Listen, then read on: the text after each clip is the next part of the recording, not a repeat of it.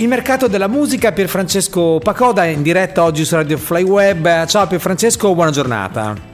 Ciao Matteo, un saluto a te e a tutti gli ascoltatori di Radio Flyweb. Ciao. Allora, innanzitutto, non dico che ti conosco da molto tempo, io ho letto anche dei tuoi libri, poi vorrei parlarne ma non abbiamo tempo. Ma avremo occasione, dai. Sì, sicuramente, anche perché io sono molto affezionato a un tuo libro che si chiama Riviera Culture, che essendo io romagnolo è legato un po' a quel periodo lì, insomma, certo. Pelle d'oca. Ma detto questo, allora, il mercato della musica, questi incontri che si stanno svolgendo in questi giorni a Bologna, ti chiedo, sì. Allora, insomma, fare business e campare di musica oggi si può? Guarda, nonostante quello che si pensi, perché noi spesso oggi quando parliamo di musica associamo l'idea della musica a una crisi del mercato discografico che è dovuta, come si sa, alla trasformazione dei supporti, no?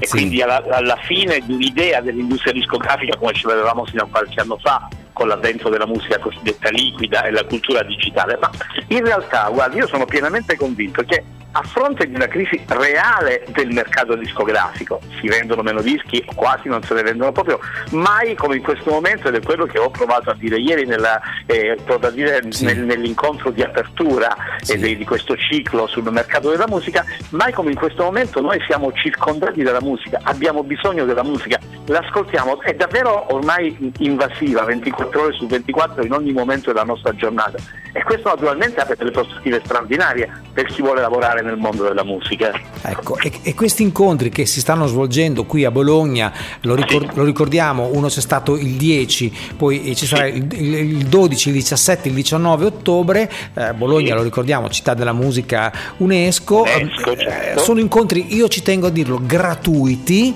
assolutamente gratuiti, è importante, certo. Perché in questo mondo dove, diciamo, io te lo dico sinceramente, dove parlare di musica indipendente, fare gli indipendenti sta diventando un po' di moda e di tendenza, e qualcuno se ne può anche approfittare. Sì, ma lo è, sicuramente è molto di moda, hai pienamente ragione, però insomma appunto questo non toglie che, come ti dicevo, dei margini secondo me interessanti ci sono. E poi guarda, quella cosa interessante di questi incontri anche, e per questo io poi ho accettato con grande piacere di condurli su invito di Credible del Comune di Bologna, è il fatto che si parla tanto di musica ma non si parla mai di formazione, no?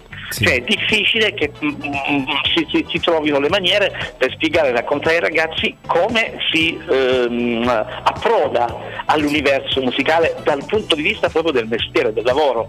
Il mio incontro è stato un incontro molto generale appunto su come sta cambiando il mercato e quali sono le nuove opportunità che ho. Poi man mano che andremo avanti però entriamo nei dettagli, insomma, anche molto più tecnici, se vuoi, no? Certo. della questione.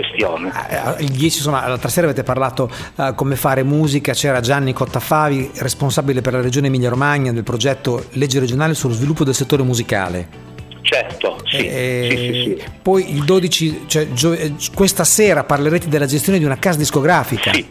Sì, Marco Gallorini della Woodworm Records. È secondo me una storia molto interessante, perché è davvero una piccola etichetta indipendente che insomma gravita sostanzialmente intorno a lui, che però ha prodotto degli artisti importanti. Penso a Motta, che è uno dei fenomeni discografici, no? Di una stagione, ma Fast Animals Slow Kids, Angela Baraldi, Edda e tanti altri, insomma ha messo a segno una serie davvero di successi, insomma di piccoli successi, lavorando in perfetta indipendenza anche fuori proprio dai circuiti geografici della grande musica. Quindi sarà interessante il suo racconto, spiegare ai ragazzi che vuol dire mettere in piedi e gestire un'etichetta discografica. Ecco, insomma, quindi lo ricordiamo ai nostri amici di Bologna, non solo, questi incontri che ci saranno, che ci sono già partiti, dove si svolge il tutto per farci... Si sono al Museo della Musica, Strada Maggiore, tra l'altro un posto bellissimo e pieno di storia, è uno dei musei più importanti del mondo per quanto riguarda la musica.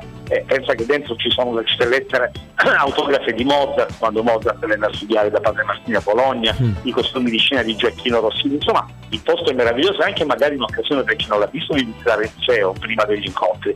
Si svolgono in questa bellissima saletta del museo, come dici tu, ingresso gratuito, ore 17. Benissimo, Francesco, io ti ringrazio tantissimo, guarda, potremmo parlare ore di queste cose qua. Ma sicuramente, guarda.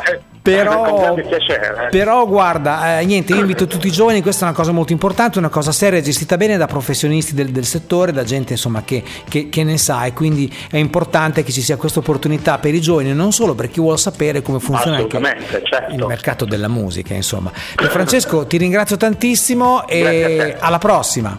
Alla prossima, buon lavoro e un saluto a te e a tutti gli ascoltatori.